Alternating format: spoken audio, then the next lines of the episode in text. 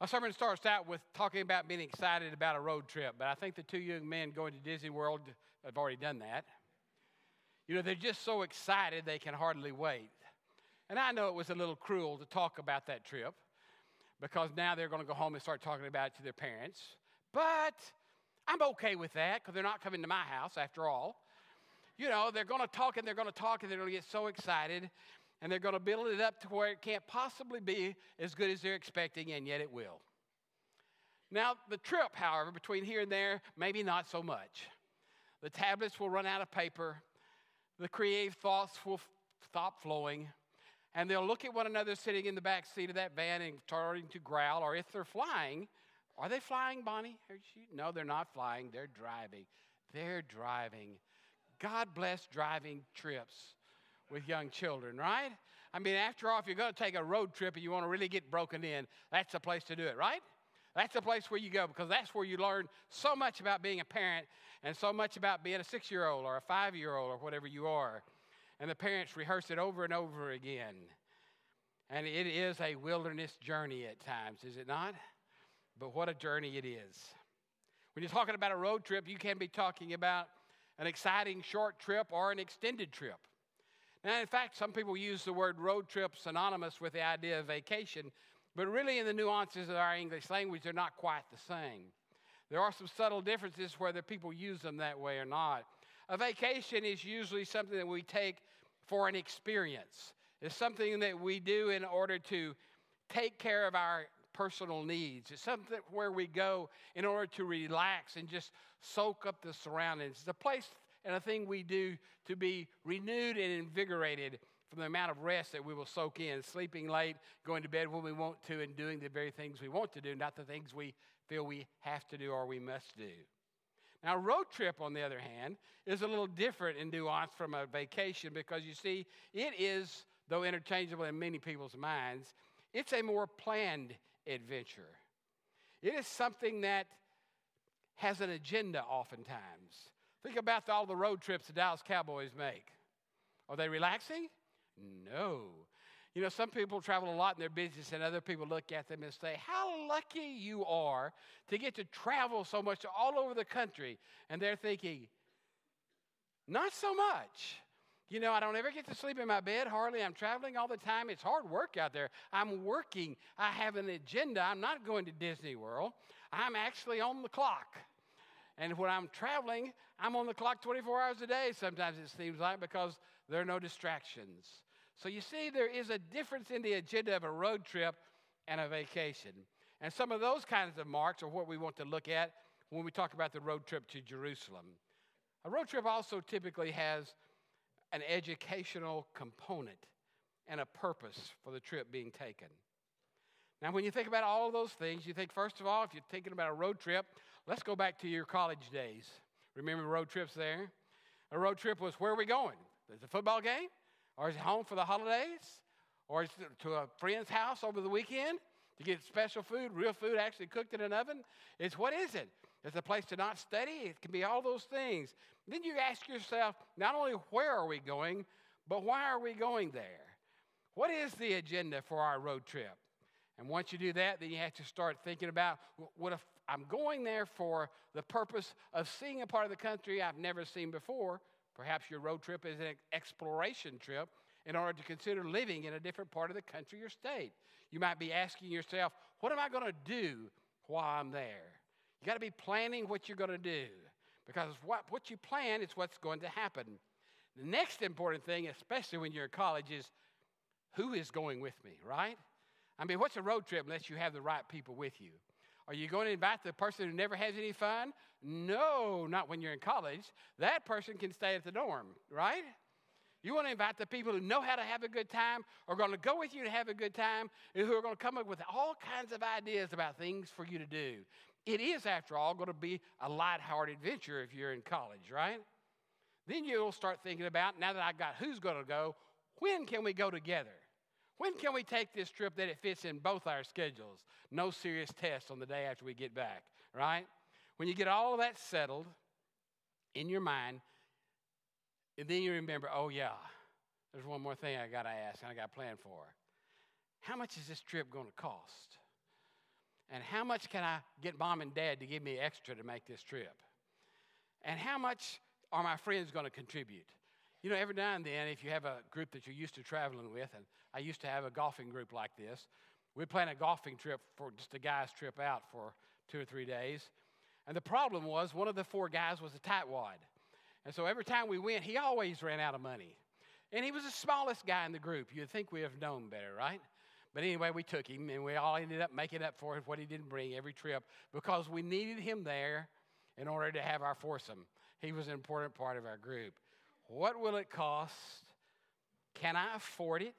Might be a thought that crossed your mind in college. It certainly is as you get older. And then at the end, we ask ourselves a question, two questions. Am I willing to pay the price? And secondly, am I going? Now, when we moved to the topic of a road trip to Jerusalem, a trip being made by Jesus, it's going to be a two-and-a-half-year-long trip. When we ask ourselves about this two-and-a-half-year journey that is a road trip, if you will, then we're, we're going to ask all these same kind of questions, but with very different answers, and perhaps even in a different order. We'll be asking ourselves the questions, where are we going? Well, we're going to go throughout the na- nation and area of Israel and some neighboring areas as we travel. But we're also going to be going on this road trip regularly to Jerusalem because Passover is going to occur every year. So wherever we're journeying, wherever we're going, we're going to end up in Passover probably three times during the next two and a half years of our journeying, our road trip together. Why would we want to end up there? Because that's the spiritual center of the faith of Israel. That's where they gathered to celebrate Passover and to remember God's deliverance of the nation of Israel when he parted the Red Sea and delivered them from their captivity in Egypt. This was the hallmark of their understanding of their salvation experience. And every Jewish person, every person of the nation of Israel had to go return to Jerusalem to celebrate during those days. You can imagine the excitement and the crowd that would gather. Now, what are we going to do along this way? What do we need to prepare and plan for? Now, if you're Jesus planning this trip, and he is, after all, the planner, you got to start asking those questions. What am I going to do? Well, I'm going to heal. I'm going to heal the sick. I'm going to teach the multitudes and the inner circles. I'm going to proclaim the day of salvation has arrived. And I'm going to announce the arrival of the kingdom of God and tell the world that I am the Son of God, the Messiah. And it's going to be very controversial. So there are a lot of things to be accomplished in two and a half years. And if you think that list is daunting, just hold on for a minute. For what are we going to do along this way? And as we do these things, my real goal is to mentor twelve men that I'm going to call into a small group who are going to travel with me, and we're going to sleep out most of the nights under the skies.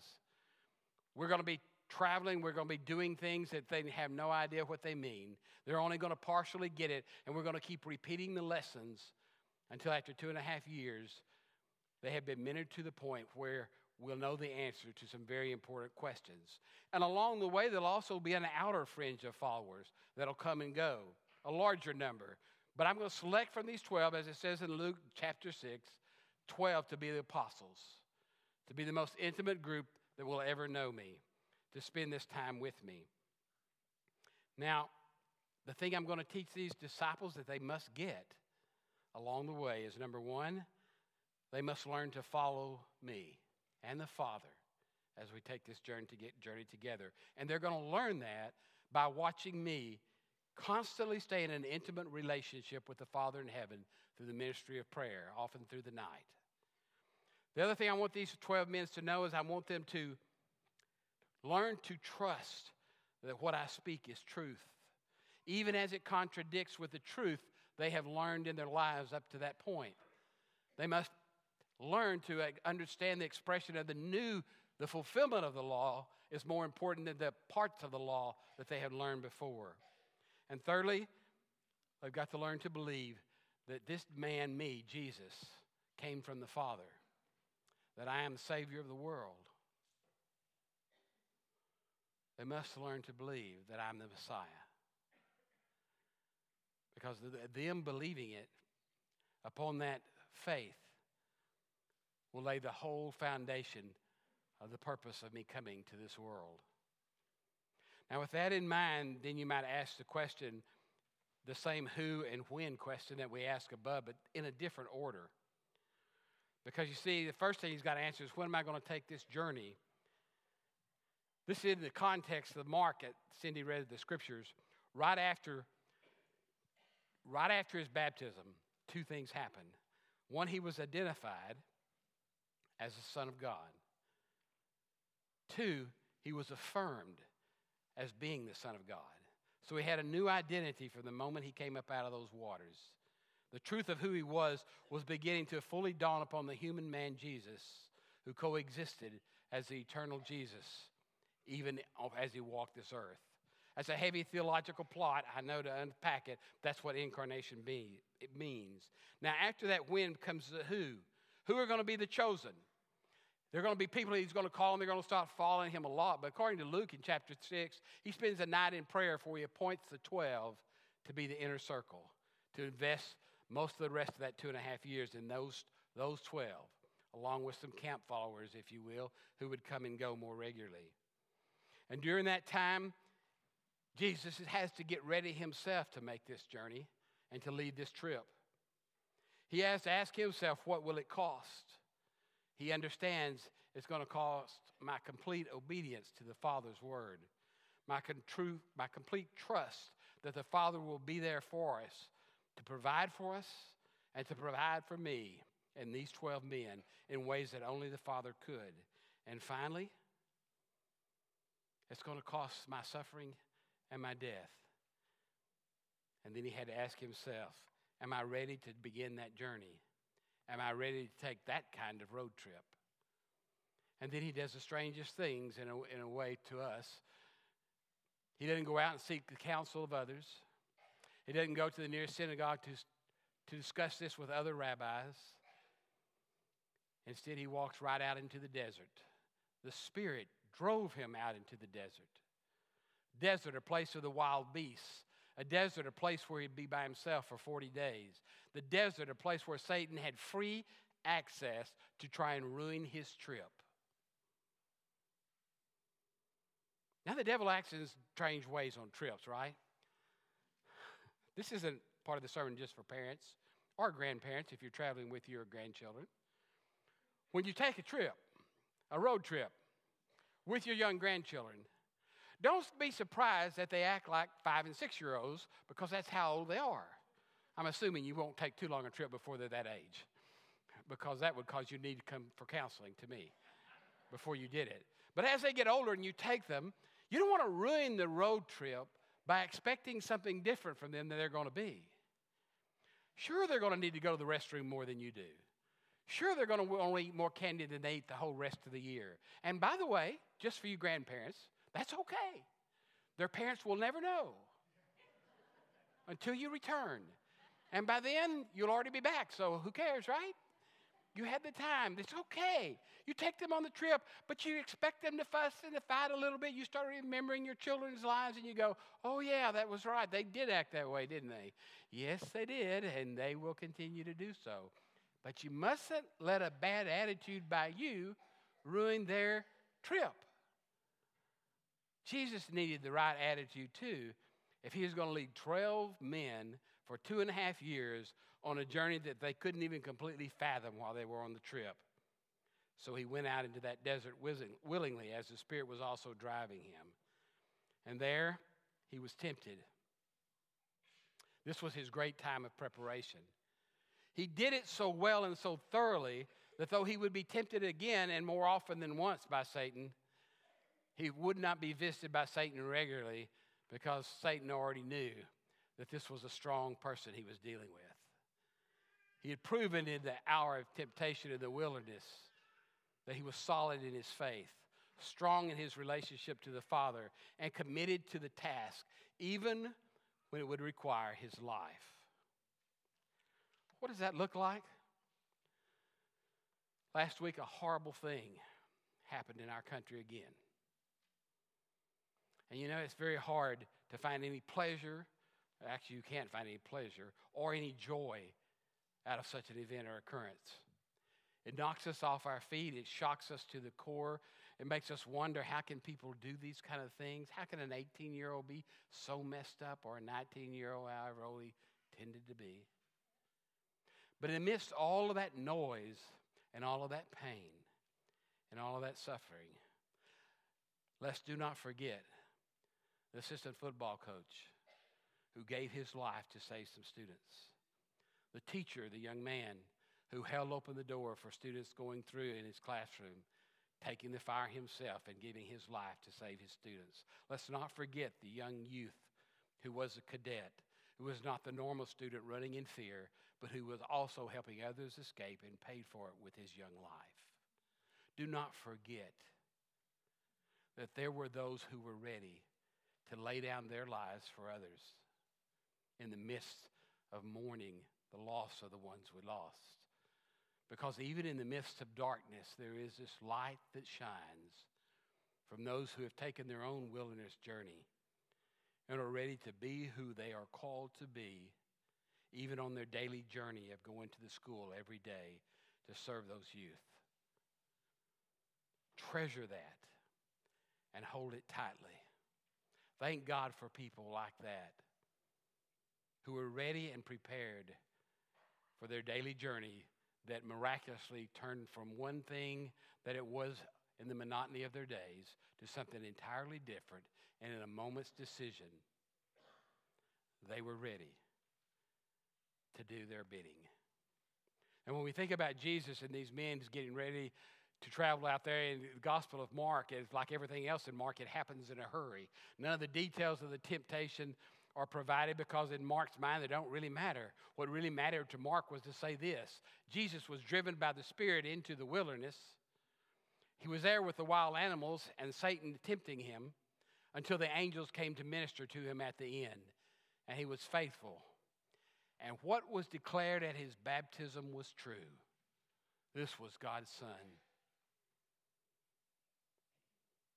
God loved him and affirmed him for what he had done. And the same would be true for us as we think about this temptation, as we think about our own getting ready to go to Jerusalem on this trip. It really is an extended trip of forty days, representing uh, the forty days that Jesus was in the wilderness all the way up until Easter Sunday. It really is a time of preparation. It really is a time of self-examination. It really is a time when we ask ourselves the question, if we're doing it well, am I ready to resist the temptations of the evil one? Make no mistake about it, this is no lighthearted venture to go into the wilderness. One of the things that piles up on you over the years as a pastor is you get to know the lives of the people that you're pastoring, and you begin to know their own wilderness journeys. You need to, you begin to feel their pain, and to learn from their own pain for yourself. It's a great position of privilege for a pastor to have the opportunity to visit, to embrace, to hold, to lift up the people of the congregation who are in a wilderness moment in their lives, because those moments come to us all. Every person that has a child expects to go to the hospital and see that child delivered healthy and whole and ready to go. But every so often, it's almost a thing of numbers. A child gets here who struggles for life itself. And you sit there in the presence of the parents who are yearning to hold their first child in their arms, and they can't.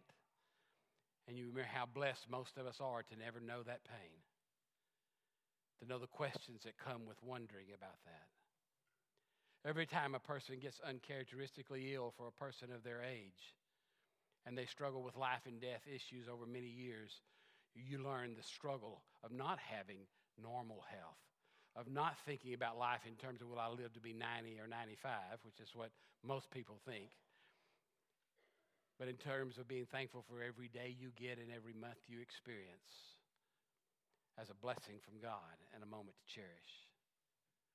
You learn from journeying with others in their wilderness.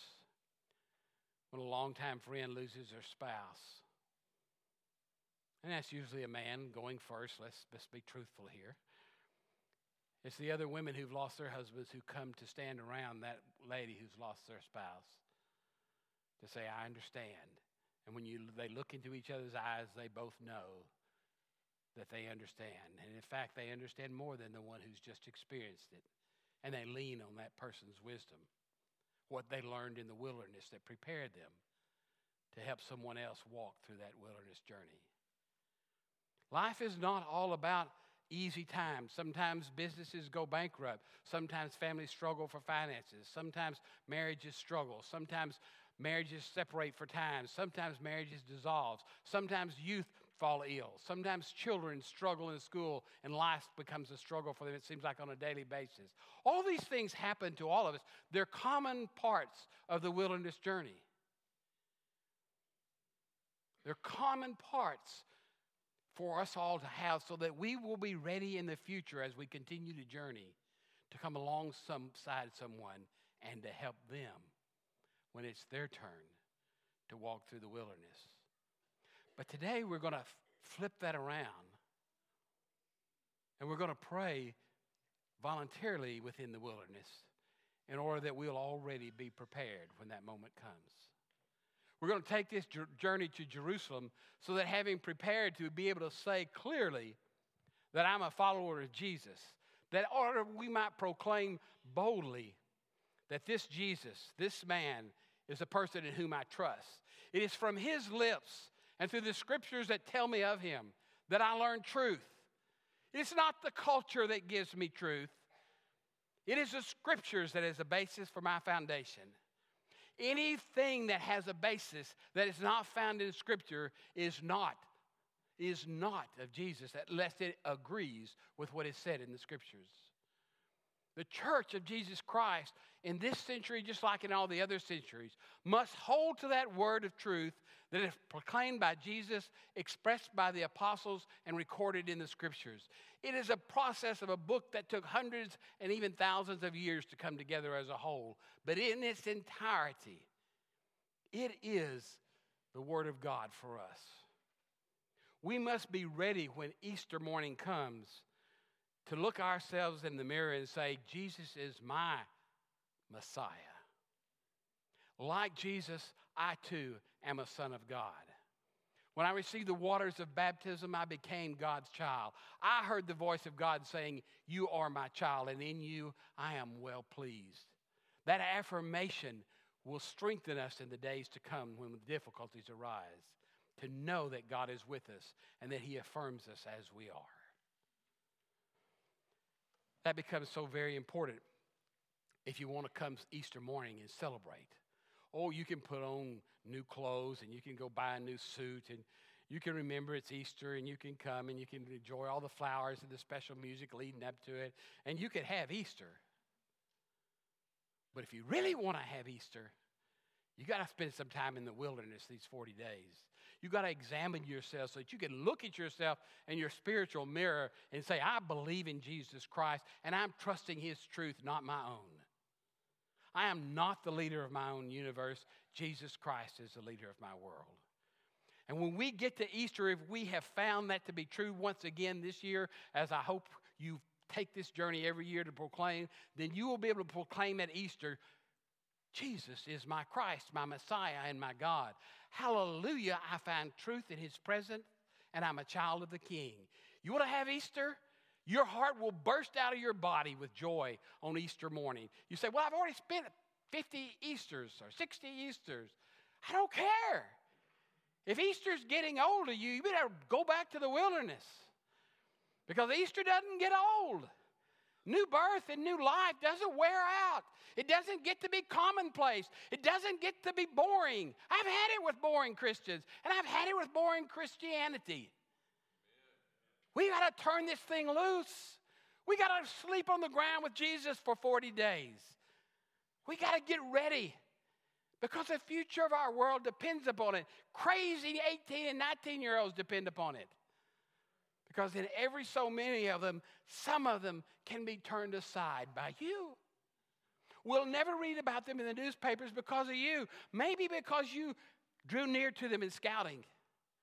Maybe because you took a boy under your wings and you spent so much time with him, so much thought with him, that your thoughts about God and country and order became his thoughts. Maybe that alone will be enough. And if not you, then the other helpers and scouts or the homes they're going to that are sharing in all the activities. Maybe at all will spare one young man or one young woman from throwing their life away, or heaven forbid, even take the lives of others in their wilderness moment. A trickle, a flicker of the knowledge of God's grace is enough to save anyone from the worst moment and thought of their lives.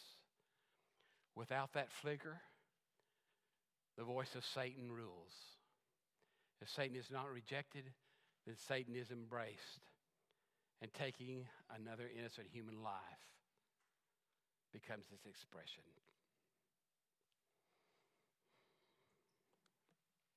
I don't know about you, but I need Easter.